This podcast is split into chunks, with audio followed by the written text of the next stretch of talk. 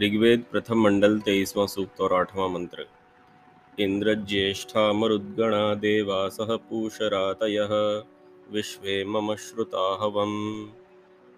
पदार्थ जो पूषरातयः सूर्य के संबंध से सुपदार्थों को देने इंद्र ज्येष्ठाः जिनके बीच में सूर्य बड़ा प्रशंसनीय हो रहा है और देवासह दिव्य गुण वाले विश्वे सब मरुद्गणाः पवनों के समूह मम मेरे हवम कार्य करने योग्य शब्द व्यवहार को श्रुत सुनाते हैं वे ही आप लोगों को भी।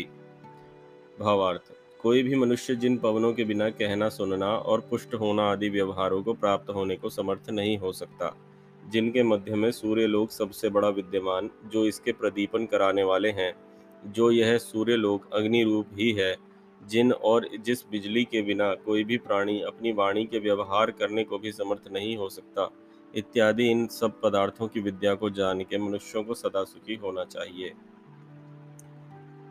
इस मंत्र में दो बात दो पॉइंट है।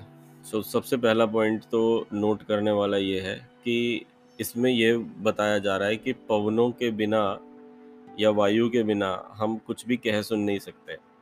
यदि हम कुछ भी बोलें और हमारे बीच में पवन ना हो तो हम जो ये वो वाइब्रेशन है, जो साउंड वाइब्रेशन है, वो कभी भी हमको सुनाई नहीं देगी ठीक से।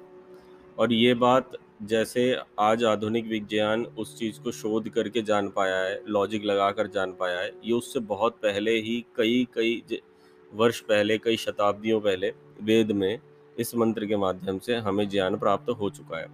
और ये भी एक प्रमाण है ये बात को बताने के लिए कि बिना शोध के यदि ये बात सामने आ रही है तो ज़रूर ये बात किसी ऐसे सोर्स के द्वारा आ सकती है जिस जो कि रचयिता हो, क्योंकि ये बातें क्रिएटर ही बता सकता है। हम लोग तो संसार में उस समय नए नए आए होंगे जब ये वेद मंत्र हमारे सामने आया होगा।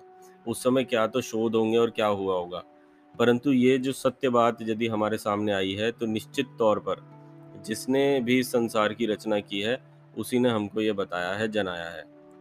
और ये बात दो बात ये भी बात दो और बातों की ओर इशारा करती है कि पहले कि ये संसार अपने आप नहीं बनाए, इसे बनाने वाला एक रचयिता है और उसका नाम ओम है, वह परमात्मा है और उसी का ज्ञान वेद है।